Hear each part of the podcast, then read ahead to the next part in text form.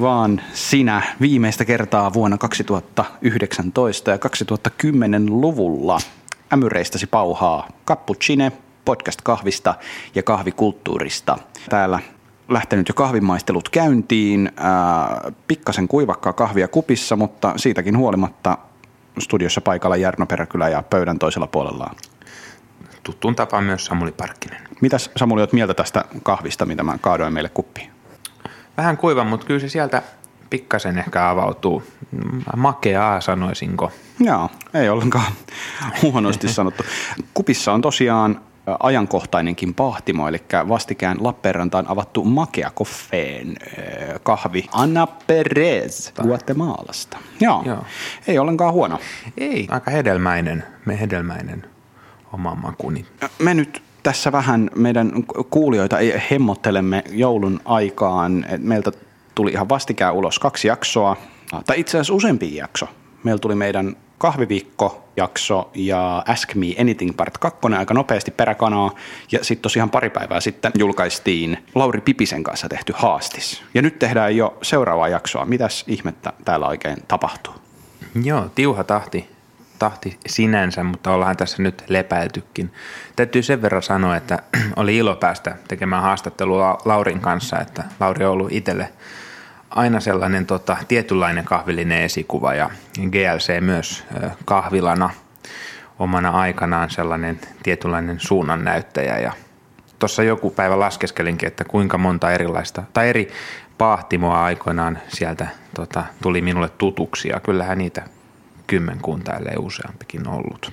Niin just. Semmoisen pienen huomautuksen haluaisin GLC-jaksoon liittyen tähän lisätä, että siinä kohtaa, kun Samuli lukee sen hänen alun mini-esseen ja mä nauran vastauksessa, niin mä en naura sille esseelle, vaan mä olen suomalainen mies ja tunne kylmä, niin tota, se, oli, se oli niin koskettava teksti, että mä en oikein osannut käsitellä tätä tunnetta. Se oli hyvä teksti. Kiitos. Ää, viimeistä viedään vuodelle 2019, mutta ei pelkästään vuodelle 2019, vaan 2010-luvulle. Kyllä, vuosikymmen päättyy. Ja nyt pitäisi saada jotenkin oikein hyvin paketoitua tämä mm. meidän vuosikymmen paketti. Luuletko, että pystytään siihen? No katsotaan kuinka moneen, moneen tota, kymmenen minuuttia se onnistuu, mutta eiköhän se on aina mielenkiintoista, miten tuntuu tavallaan presenssissä, että niin vähän olisi tapahtunut. Mutta sitten kun katsoo taaksepäin, niin kyllähän sitä itse asiassa yllättävänkin paljon on tapahtunut. Toisaalta sitten huomaa sen, että aika samoja asioita, teemat on pysynyt samana ja ehkä ollaan kehitytty jossakin. Ja kuten tuossa alkukeskustelussa sanoitkin, niin tavallaan laiva kääntyy aika hitaasti, varsinkin kun se on iso sellainen. Joo. Alkukeskustelulla Samuli viittaa siis meidän keskustelu, joka käydään ennen tätä podcastia. Me vähän verestellään ajatuksia liittyen, liittyen podcastin aiheeseen. Ennen kuin jatketaan muuten eteenpäin siihen, mitä tapahtui vuonna 2019 ja 2010-luvulla, mitä jäi käteen, niin haluan vielä heittää tällaisen pienimuotoisen kiitoksen Yleisradion suuntaan. Kiitos paljon Yle Uutiset ja ennen kaikkea se henkilö, joka vinkkasi Cappuccine kahvipodcastin äh, heidän Instagram-kyselyssään. Me saimme paljon uusia kuulijoita. Jos olet Yleisradion tuoma uusi kuulija ja et hirveästi kahvista tiedä ja tuntuu siltä, että tämä homma menee ihan yli ymmärryksen, niin selappa ähm, jaksoluetteloa sinne meidän ensimmäisiin jaksoihin. Cappuccine Basics-jaksot on sellaisia, missä me perataan koko erikoiskahvi kuulemani mukaan hyvinkin ymmärrettävään muotoon ja siitä on hyvä ottaa semmoinen pohja kahvitietämykselle ja tule sitten vaikkapa takaisin. Tai kokeile kuunnella tätä, ei me nyt niin vaikeita asioita puhuta. Ei, ei, mutta se on hyvä, hyvä perehdytys niin sanotusti. Kyllä.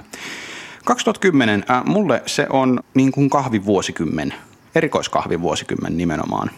Mm, tuntuu siltä, että baristan työstä on tullut vakavasti otettava uravalinta. Me katsellaan tätä ammattia huomattavasti teoreettisemmasta näkökulmasta. On olemassa tällaista niin kuin baristan työn teoriaa, mitä ei ehkä ollut silloin vielä 2000-luvun alkuvuosikymmenellä. Ja sitten taas toisaalta innovaatiot liittyen nimenomaan kolmannen aallon erikoiskahviin on olleet melkoisia.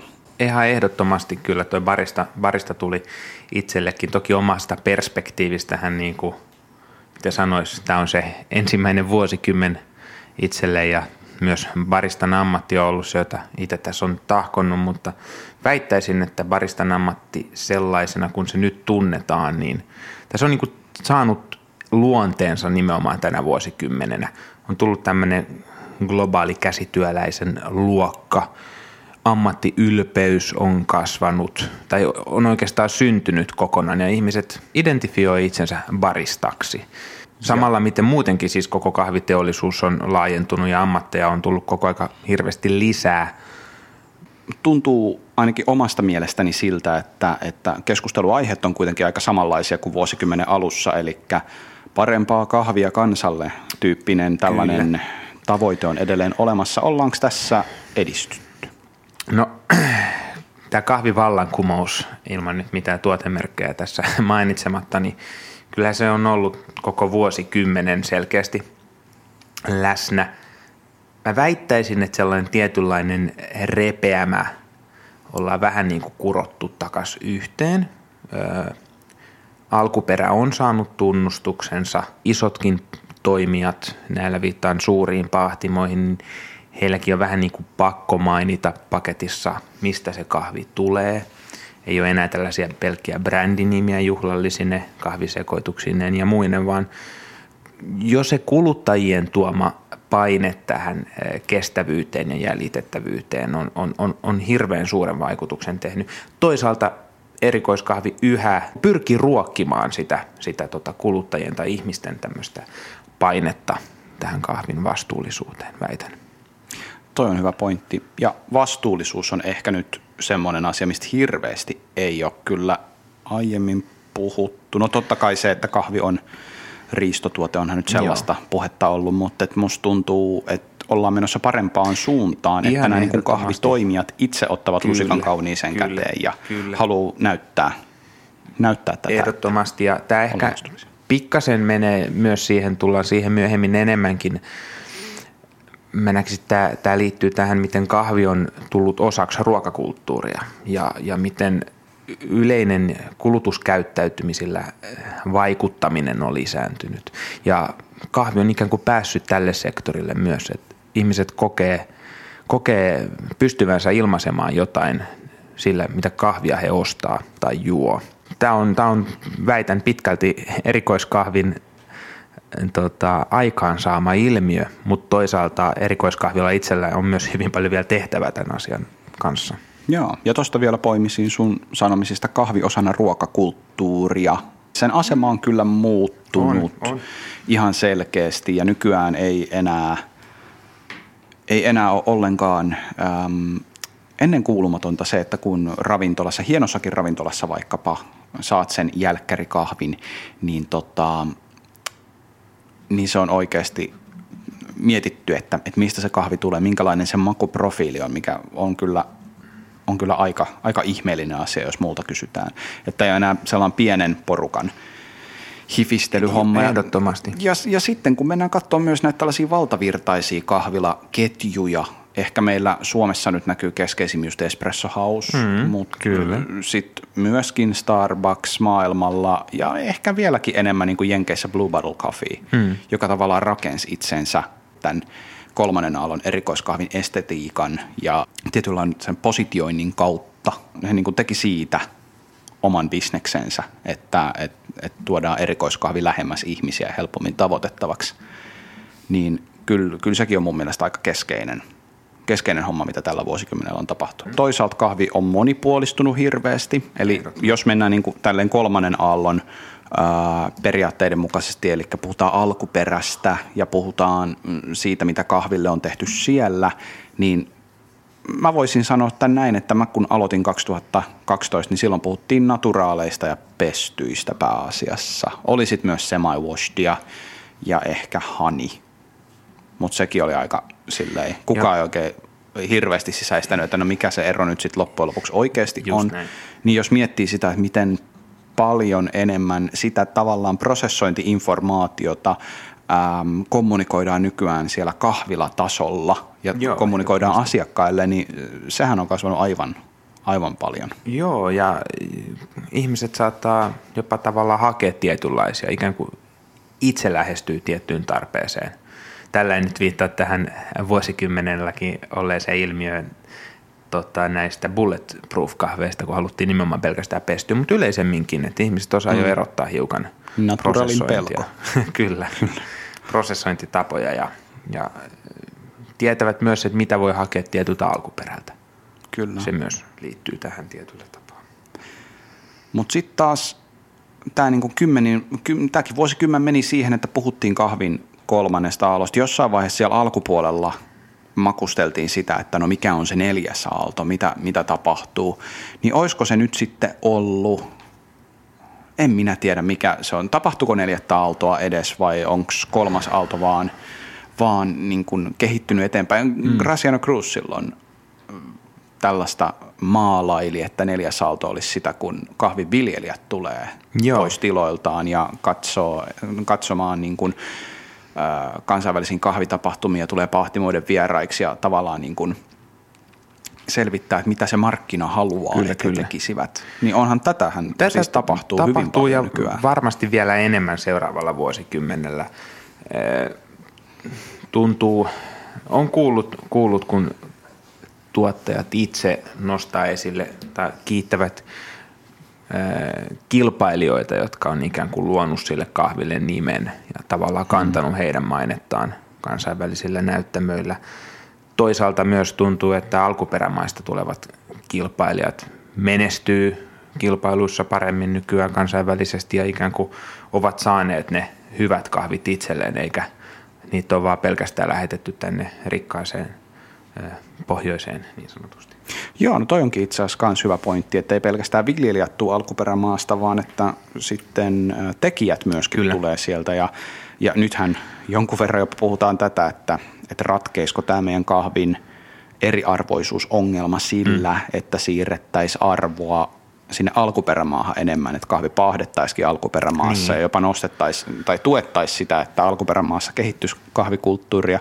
Kyllähän vaikka jos miettii El Salvadorissa, ää, Brasiliassa, ainakin Brasilia. Sao Paulossa, niin, niin kuin kahviskenen kehittyminen on ollut aika, aika Kyllä. huimaa. Joo, ehdottomasti.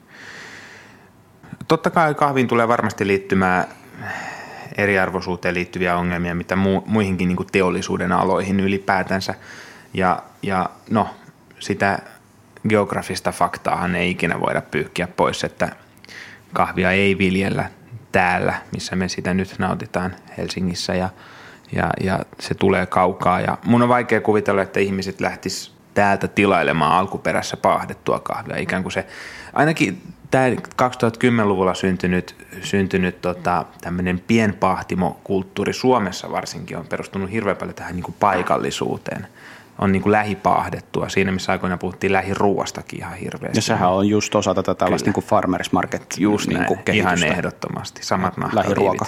Ja, päällä, tai essut päällä pahdellaan. Kyllä, kyllä.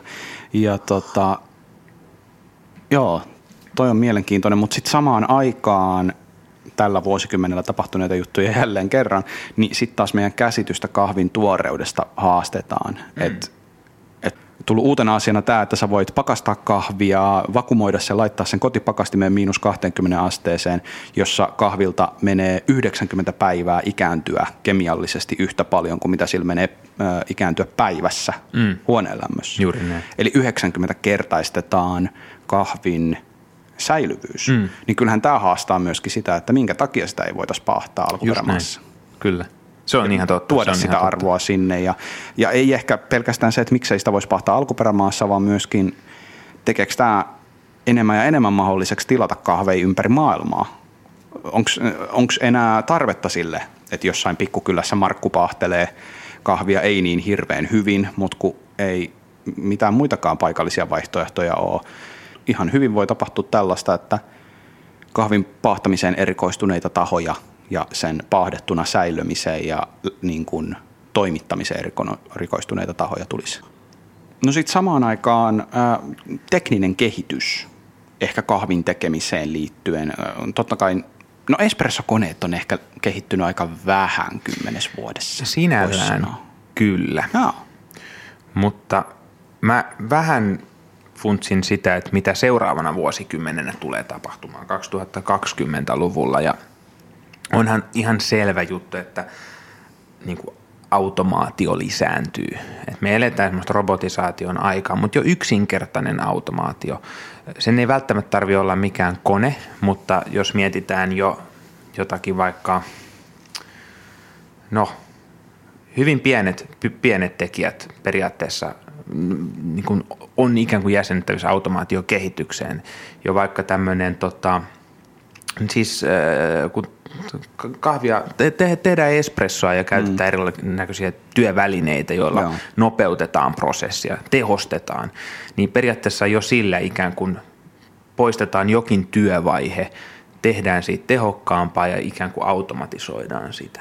Kyllä. Et, et, toi, toi on niin kuin hyvin pienillä asioilla ikään kuin ollaan jo eh, saatu aikaiseksi paljon. Miksei ihan niin kuin automatisoitua kahvin tekemistäkin mm. itsessään.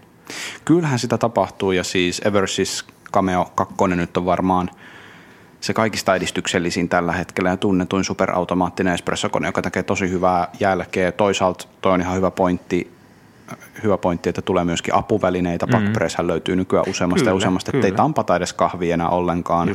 Ilmeisesti ensi vuonna olisi tarkoitus tulla joku tällainen mullistava kahvin tasottamiseen liittyvä laite. Kyllä. Nykyään on näitä OCD-tyyppisiä kahvin tasoitushärveleitä, joilla, joilla saadaan se pinta kiilotettua ja Kyllä. se on debaatin alaista, että onko se oikeasti vaikuttavaa vai ei. Mutta sitten samaan aikaan meillä on niin kun vaikka hostissa nyt viime vuonna Milanossa, mistä puhuttiinkin pari jaksoa sitten, niin, niin tota, siellähän esiteltiin jo ensimmäistä täysin boileritonta espressokonetta, mm, joka kyllä. on todella kevyt, helppo siirtää paikasta Just toiseen, eli tulevaisuudessa. Ja, ja, ja mitä vaikka Decent Espresso Machine mm, on yrittää kyllä. ainakin tehdä. Eli se, että saataisiin niin kuin tällainen moduuleista koottava, ihan sama minkälaisen espressokoneen sä haluatkaan, kuinka monta työryhmää tarvitset. Kyllä. Ja sitten jos joskus te, käyt tekemässä jonkun pienemmän tilaisuuden, voit napata vain yhden moduulin kainalon kantoon ja se ei paina paljon mitään. Ja tietyllä tavalla, jos miettii vaikka Decentinkin tota, mm, uutta profilointia, niin sehän on poistanut ihan kokonaan tämän ajatuksen näistä manuaaliprofiloineista, mitä vaikka Lamartsokko toi aikoinaan Kyllä. Stradaansa. Tietyllä tapaa automaatiota on ollut myös jo ihan yksinkertainen annostelija kahvimyllyssä. Toi on totta. Et siis hyvin pienet on asiat totta. on ollut automaatiota. Et jos mietitään vaikka... Harvoin näkee dousereita enää. Niin, kyllä, juuri näin. Juuri näin. Et aika usein, usein on sellaisia niin kuin arkipäiväisiä innovaatioita tai edes tajua, että niillä ollaan tehostettu jotain ja ikään kuin automatisoitu. Kyllä. Tuo hyvä pointti. Ja sitten tietenkin tässä ehkä vuosikymmenen lopulla otettiin vähän tällaista spurttia. Tuli KB90 Lamartsokkolla, jos on tämä straightin teknologia ja drip prediction teknologia ja Kyllä. vaat espressokoneet. Kyllähän sitä on tapahtunut, mutta on, perussetti on vielä aika sama. Sitten taas äh, suodatin kahvin keittimissä aika vähäistä. Mm, joo. Fetko porskuttaa edelleen. Just näin. Kotikeittimissä ei paljon mitään. On tämä on tää, tota, Brevillen, tai itse asiassa taitaa olla Euroopassa Sage nimellä Joo. tämä merkki, niin heidän Sage. koti... Sage. Niin heidän toi koti kahvinkeitin Just näin. taitaa olla edistyksellisin. Joo. Ja nythän James Hoffman teki videon Joo. näistä omituisista laitteista, jotka Joo, niin tota, näistä pour roboteista Ja musta tuntuu, musta tuntuu, että se on, se on vesiperä näiltä firmoilta, jotka sellaisia on ruvennut väsäämään. Me tulemme näkemään, mitä tapahtuu. Vähän mietin sitä, että tolleen niin kuin kodin ulkopuolella ja toimistomaailman ulkopuolella puolella, niin yksi, yksi juttu on se, että tavallaan ravintola, kahvilapalvelut alkaa hiukan ehkä eriytymään. Tämä on mielenkiintoista, että voisiko tapahtua näin, että ikään kuin joistakin paikoista tulee, no Suomessa tämmöinen ilmiö on ollut aika vähäistä vielä, mutta tehostetumpaa, nopeampaa, vähän tämmöistä takeaway-mestaa, jossa mm. kahvin saa tilauksesta hyvin nopeasti. Ja sitten toisaalta kehittyykö oma vähän niin kuin fine coffee, tämmöinen niin ravintolamaisempi, rauhallisempi, hitaamman palvelun paikka. En tiedä, saa nähdä, saa nähdä. Tietyllä tavalla tuntuu, että ainakin Suomessa, miksei muuallakin, niin vähän kamppaillaan sen kanssa, että meidän pitää olla molempia, myydä hemmetisti ulos kahvia, pahvikupissa ja sitten taas toisaalta palvella ihmisiä hyvin paikan päällä. Joo, kaikille kaikkea. Yhden asian, minkä haluaisin nostaa esille, niin on on tosiaan tämä, mistä puhuin jo jakson alkupuolella, eli, eli baristan työn teorisointi ja kanonisointi, ja siitä kiitos kuuluu magisterille nimeltään Matt Berger ja hänen barista Hustle Kyllä, ää, tälle kyllä. tota, nimi. systeemille, eli nostetaan se yhdeksi isoksi jutuksi tällä vuosikymmenellä. Eli Barista Hustle-blogi on edelleen semmoinen, mitä mä usein suosittelen ihmisille, jotka vähän lähtee sieltä peruskahvila-työntekijästä silleen, että haluaisi vähän enemmän tietää kahvista ja haluaa ehkä erikoistua ja haluaisi vähän jäädä tälle alalle ja tietää pikkasen enemmän, mitä kahvin tekemiseen liittyy ja minkälaista teoriaa siinä on taustalla, niin Barista Hustle on edelleen semmoinen tietolähde, minkä mä pistäisin ihmiset lukemaan. Että katso Kyllä. toi läpi. Ei se mikään täydellinen ole, mutta jo pelkästään sen blogitekstikokoelman pohjalta sä ymmärrät kahvia aivan uudella tavalla. Teoriaa espresson uuttamisesta, teoriaa reseptiikasta, uuttumisesta, extraction yieldistä. Eikä mitään lisälaitteita tarvita, mitään refraktometreja tai vastaavaa. Toi Berger on kyllä sellainen nimi, jonka mä haluaisin nostaa esille, kun puhutaan baristan identiteetistä. Et vuonna 2013 äh, tota, baristan maailmanmestaruuskilpailujen finaalissa kakkoseksi tullut kaveri oli aikanaan jo monelle sellainen moraalinen voittaja. Tietyllä tapaa hän voittikin, voittikin sit hirveän paljon. paljon ja tota, mä jopa hiukan näkisin näin, että vasta hänen tultua moni alkoi miettimään kansainvälisempää uraa baristana. Mä haluan olla sellainen niin barista, joka, joka toimii omalla nimellään. Miksi esimerkiksi kilpaile ammattimaisesti? Et hän on varmasti ollut monelle sellainen esikuva, vaikka hän ei nyt enää, enää niin paljon kilpaile itse, niin, niin tota, kyllä mä veikkaan, että moni kilpaileva barista kuitenkin yhä, yhä miettii sitä, mitä, mitä Matt Berger aikanaan teki. Kyllä, ja siis onneksi hän vaikuttaa edelleen ö, muissa medioissa ö, sosiaalisen median ulkopuolella, eli jatkaa tätä kahvivaikuttamista, vaikka enää Zuckerbergin omistamissa sosiaalisissa medioissa olekaan, mikä, mitä voidaan pitää myös ehkä yhtenä isona ilmiönä, paitsi sosiaalisen median nousu, niin nyt sitten myöskin, että sosiaalinen media ei enää ole keskittynyttä tiettyihin palveluihin ja se tulee näkymään kahvissa myös. Ehdottomasti. Ja kilpailuthan on noussut nyt erittäin merkittäväksi tapahtumaksi ja Ihan tällaiseksi kokoontumispaikaksi Kyllä. tämän meidän pienen alamme sisällä. Jos miettii 2010-luvun alussa itsekin Ristretto-foorumeilla pyörineenä, niin, niin ne foorumit on ollut silloin kirjaimellisesti nettifoorumeita, mutta nykyään foorumit on, huomattavasti isompia. isompia. Ne voi olla ihan niin kuin, ähm, tota, maailman, maailman tapahtumat, mutta sitten toisaalta toi sosiaalinen media, kuten mainitsit, niin sehän on ihan kokonaan 2010-luvun ilmiö, ainakin tässä määrin, kun se tun- tunnetaan nykyään. No sosiaalinen media siinä mielessä merkittävä, että sitä kauttahan on moni hahmo noussut Ihan maailman tietoisuuteen. Se on erittäin keskeinen ää, työväline monelle, myös itselleni. Mä aikoinaan Instagramiin liityin ihan pelkästään niin kuin baristahommien takia. Ja se on, se on mulle esimerkiksi hyvin keskeinen väylä, mutta monelle muulle sitten vielä paljon keskeisempi. Että mieti, että sä voit tehdä, no ei se sun työtä välttämättä ole pelkästään, mutta sä voit niinku osana sun työtäsi niin kaataa latteart kuvia joka päivä. Mä meinasin just tulla pari, tähän. Sulla on satoja tuhansia Kyllä. seuraajia. Meinasin just tulla tähän, että tota, tekisi mieli ihan katsoa, että kuinka monta kuvaa löytyy sanatunnistella latte art Instagramista.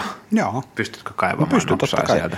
Siis varmaan se, huomattavan paljon. Kyllä, ja, ja se, no okei, okay, sosiaalisen median kautta kuvallisen kulttuurin tietynlainen kasvu tai arkipäiväistyminen ihmisten omassa ilmaisussa, niin tota, on vaikuttanut siihen. Lu, löytyykö luku? Löytyy. Paljonko se on? No Tällä päivämäärällä 7,4 miljoonaa. No niin, kyllä.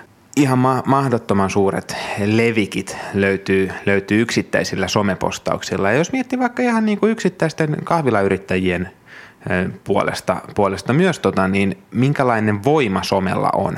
Te ei ole pelkästään se, että pystyt sun henkilöbrändiä tota, kasvattamaan tai sitten vaan ilmaisemaan itseäsi globaalisti, mutta myös se, että miten sun tota, oma markkinointiviestintä pääsee esille ja toisaalta miten sun markkinointiviestintää ikään kuin jalkautetaan vieraiden tai asiakkaiden kautta.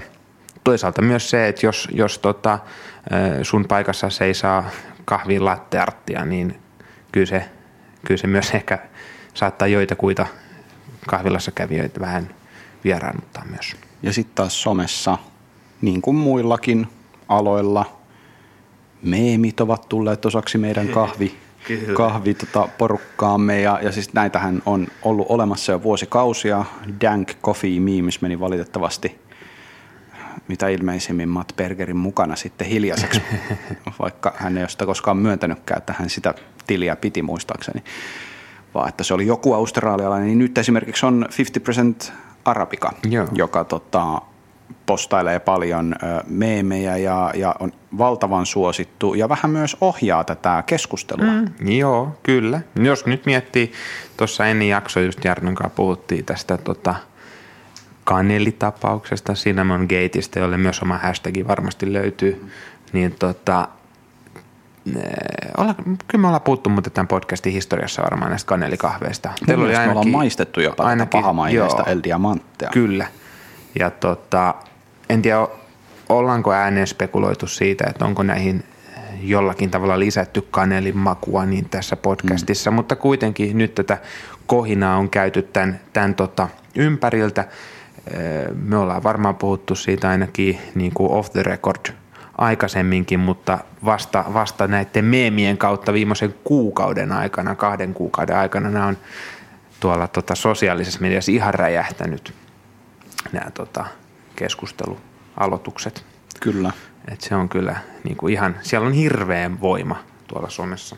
Kyllä, ja kyllä me ollaan puuttu näistä niin kuin kahveihin lisättävistä asioista, että se ehkä liittyy myös tähän, että erikoiskahvimarkkinana on niin valtavan houkutteleva, ja, äh, mutta se on vaikea tuottaa monissa, monistakin syistä alkuperämaissa, niin mä oon jonkun verran tehnyt tutkimusta tässä asiasta, jutellut ihmisten kanssa, keillä on suoria linkkejä tiloille ja ihan niin kuin keskeistenkin ihmisten kanssa tästä asiasta. Ja tehdään varmaan erillinen jakso Ei, vielä tuossa ensi vuoden puolella. Kyllä, mahdollisesti alkupuolella. No kanelikahvista, mutta niin kuin kahviin lisättävistä Kyllä. Asioista noin niin kuin ylipäänsä. No. Et sehän on selkeä ongelma ja semmoinen, mikä tulee muun muassa näiden kilpailujen, kilpailujen tulee jollain tavalla siihen suhtautua joo, tulevaisuudessa. Joo, Mutta okei, jos päästään nyt näistä eteenpäin. Kisat on ollut iso juttu, baristan mm. ammatti on ollut iso juttu, se miten kahviin suhtaudutaan yleensä on ollut iso juttu, kahvilatoiminta muuttunut. Ää, mitä muuta tulee Samuli mieleen vai ruvetaanko käymään ää, kuulijoiden kysymyksiä läpi? Mennään suoraan, mennään, mennään kuulijoiden kysymyksiin tai ehdotuksiin. Yes. Katsotaan tuosta noin, te, ihanat kuulijat, olette taas laittanut meille ajatuksia, koska tämähän on tosiaan vuoden 2019 viimeinen jakso, niin nyt jätetään ehkä tuo vuosikymmenen ajattelu vähän pois. Katsotaan vähän näitä teidän fiiliksiä viime vuodesta ja kerrotaan vielä lopuksi omat ajatukset myöskin vuodesta 2019 ihan pelkästään. Ja sitten toivotellaan teille hyviä uuden vuoden bileitä, joihin tästä varmaan joku saattaa jopa lähteä.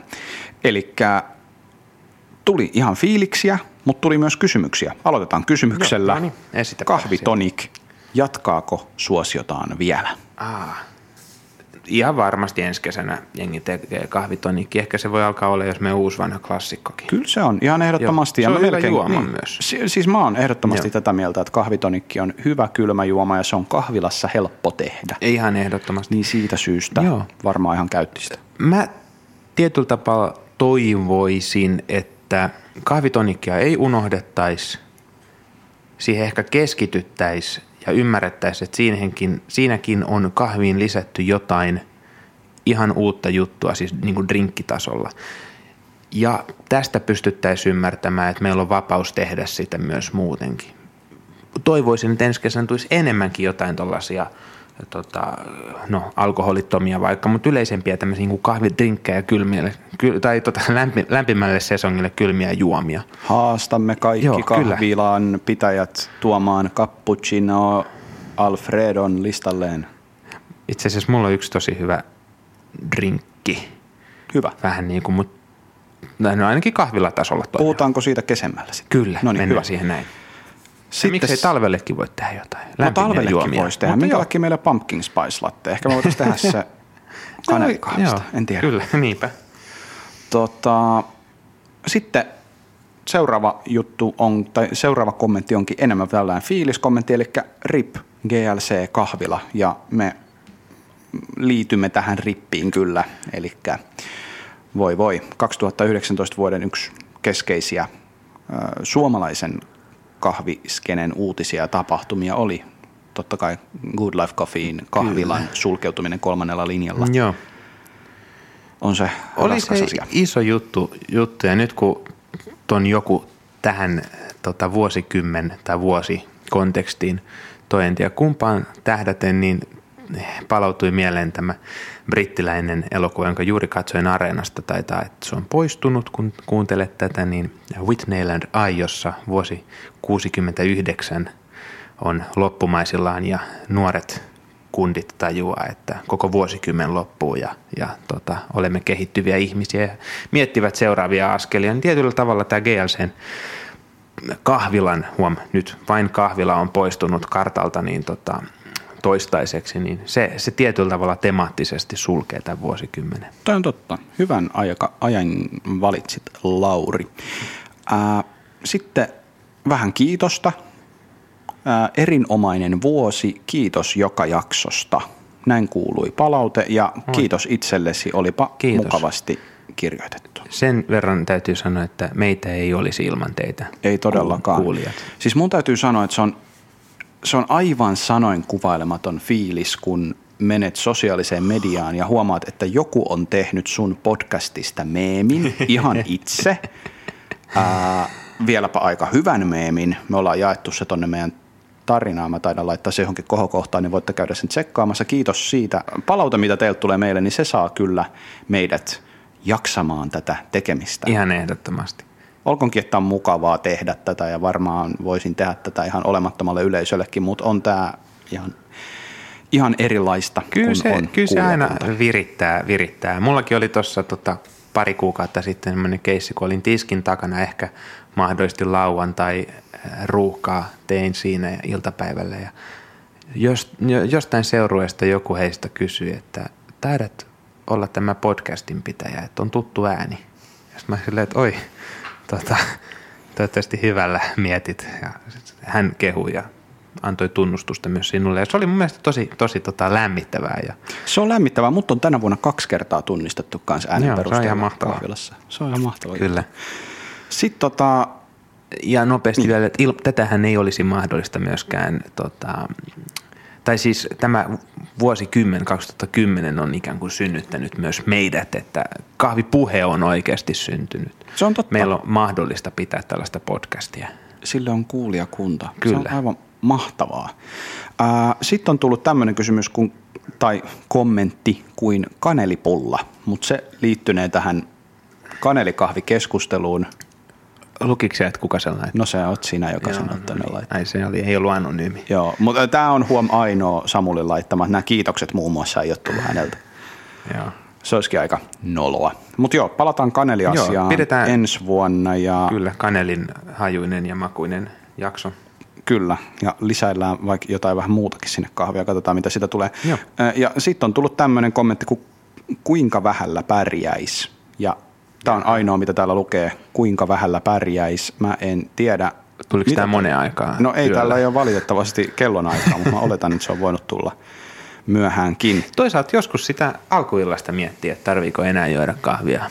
Niin, kyllä mä luulen, että mulle tuolla niin kupponen riittäisi päivässä. Joo, mä joskus pidin sellaista tahtia, että mä join vain yhden kupin. Ei huono. Mutta näin se on. Mitäs Samuli, räppäis vielä nopeasti, mitä sulle tapahtui 2019? Mitkä oli sun mielestä keskeisiä asioita silloin? Mulle? Niin, Vai? tai sinun mielestä. Jotenkin, mitä sulle jäi käteen vuodesta 2019 kahvi vuodesta siis? Paljon hyviä kahveja, öö, hienoja kohtaamisia. Mikä Helsingin... oli paras kahvi? No itse asiassa kyllä nämä kanelikahvit on ollut tosi mielenkiintoisia. Muitakin anaerobiset fermentoinnit silleen niin kuin noussut, noussut nyt niin kuin tuonne katalogiin sille aika vahvasti. Niistä puhutaan. Tämä on puhuttu ja tullaan puhumaan lisääkin. Öö, hienoja kohtaamisia on ollut. Helsingin kahviviikko oli taas hieno tapahtuma. Öö, ja mitäköhän muuta? En tiedä. Vuosi on niin vaikea, että se ikään kuin katkaisee ajanjuoksun, joka kuitenkin jatkuu. Että Kyllä. Mä rupesin katselemaan tuossa vuotta taaksepäin ja tajusin taas, että herranen aika tapahtuu vuodessa paljon asioita. Me ollaan cappuccinena kasvettu, Helsingin kahviviikko kasvoi, me järjestettiin yksi kokonaan uusi kilpailu mm, totta. paahtajille. Se oli kyllä ihan mahtava juttu. Kyllä, Mokkamaster SM on jo juttu. On, Jengi se on ilmoittautui ikään kuin sinne vakiintunut hyvin ja se on, juttu, se on kanonisoitu kilpailu, hyvä ettei. Mm, on tullut paljon kyselyitä ulkomailta, eli. Mokkamaster-kisa saatetaan nähdä jopa ihan MM-tasoisena joskus. Uh, mitä kaikkea. No tuossa loppuvuodesta saatiin päätökseen yksi Big Cap-projekti, eli tällainen kuin Slurp Rare. Joo, sitä on ollut e, tota, kiva seurata tälle No, ulkopuolelta. Joo, eli ehkä kuulijoillekin tiedoksi sellainen, että Slurp kahvitilauspalvelun kanssa tosiaan tein tällaisen yhteistyön, että nyt heillä on semmoinen tuote olemassa, että pelkästään tällaisia NS-kilpailutasoisia, tosi korkeatasoisia kahveja saa kotiin kuljetettuna 100 grammaa kuukaudessa. Käykää ihmeessä tsekkaamassa slurp.coffee kautta rare, jos tämä asia kiinnostaa. Ja tota, mä oon tosiaan siinä kuratoimassa kahveja, osittain myöskin sourssaan niitä kahveja, eli Eli tota, hankin, hankin tuottajilta ja, ja tota, tota, kehitän sitä palvelua eteenpäin. Ja Tukholmassa ne pahtaa tässäkin podcastissa useampaan kertaan mainittu Standout Caffein Alexander Ruas, eli ihan raaka kahvina hankitaan tosi kovia kahveja. Ja tämä on aivan täysin uudenlainen palvelu, tällaista ei ole aikaisemmin ollut, niin se on ehkä mulle ollut aika iso juttu tänä vuonna myös. Mainittu itse asiassa parista Hustle newsletterissä viimeisimmässä. Se oli aika kova juttu. Kyllä, mä oon siitä hyvin, hyvin iloinen ja toivottavasti mainitaan tulevana vuonna paljon muuallakin. Onpahan taas ollut menoa ja meininkiä. Oh. Mun tämän vuoden paras kahvi oli sen jenkkiedustajan ananasmehumaisen Niin, makuinen ananas. espresso. Joo, mä Mutta kuka nyt sitten tietää, ehkä siihen on lisätty ananasta. Niin, miksei? Se on, Hyvin on se on ihan hyvä spekulaatio. Mutta siinä, olisiko siinä nytten vuotta 2019 paketissa ja vuosikymmentä 2010 luku? Joo, mä aloin miettimään ensi vuosikymmentä ja että tuleeko jonkinlaista tämmöistä luontaista poistumaa. Eikä mä mietin, että Ai, että porukka alkaa kuolla vai? no käyt, käytännössä, jos me mietitään taas luokkia ja kulutustottumuksia, niin eikä mä mietin sitä, että tavallaan poistuuko tumma pahtokahvi, mutta toisaalta sitten mä tajusin, että ei, ei, kyse on enemmänkin siitä, että poistuuko juhlamokka. En tiedä. No ei tietenkään poistu. Ja tummapahtohan kasvaa vaan vähittäiskaupan puolella. No se on megatrendi, mutta, mutta se, että jon- jonkinlaista tota, muutosta ihan varmasti tulee 2029, kun hypättäisiin sinne aikakoneella, niin oltaisiin viisaampia. Saa nähdä, saa nähdä. Melkein neljäkymppisiä, hyhy. Oi helvetti. Pyyhitään toi kokonaan pois, mä en halua ajatella sitä. Hei, kiitos taas sinullekin Samuli tästä vuodesta. On ollut ilo tehdä tätä Samoin, samoin. Ja, no, en nyt voi kiittää vuosikymmenestä, mutta no, No tietyllä tapaa, totta kai. no onhan se ollut. Ja kiitos teille kaikille rakkaat kuulijat. Pitäkää edelleen palautelinjat avoimena ja, ja laittakaa meille ajatuksia tulemaan Instagramissa tai Facebookissa tai ihan suorastaan sähköpostitse cappuccino.gmail.com. Kyllä me niitäkin luetaan. Muistakaa, että me olemme yhtä äänekkäitä kuin tekin. Kyllä. Ja muistakaa juoda uuden vuoden kemuissa myöskin kahvia. Joo, se olisikin hauskaa. Miettiä semmoinen kupliva kahvi. Fruktiltahan on tullut joku kahviolut tai kakola ja joo, kako, joo, se on nyt alkoihin itse asiassa, taisi tullakin. Mä oon sitä odottanut pitkään ja täytyy ehkä pullo pari hankkia. Todellakin. Hankkikaa tekin. Paljon kiitoksia ja oikein hyvää loppuvuotta 2019 ja tulevaa vuosikymmentä. Lämmin kiitos. Moin, moin.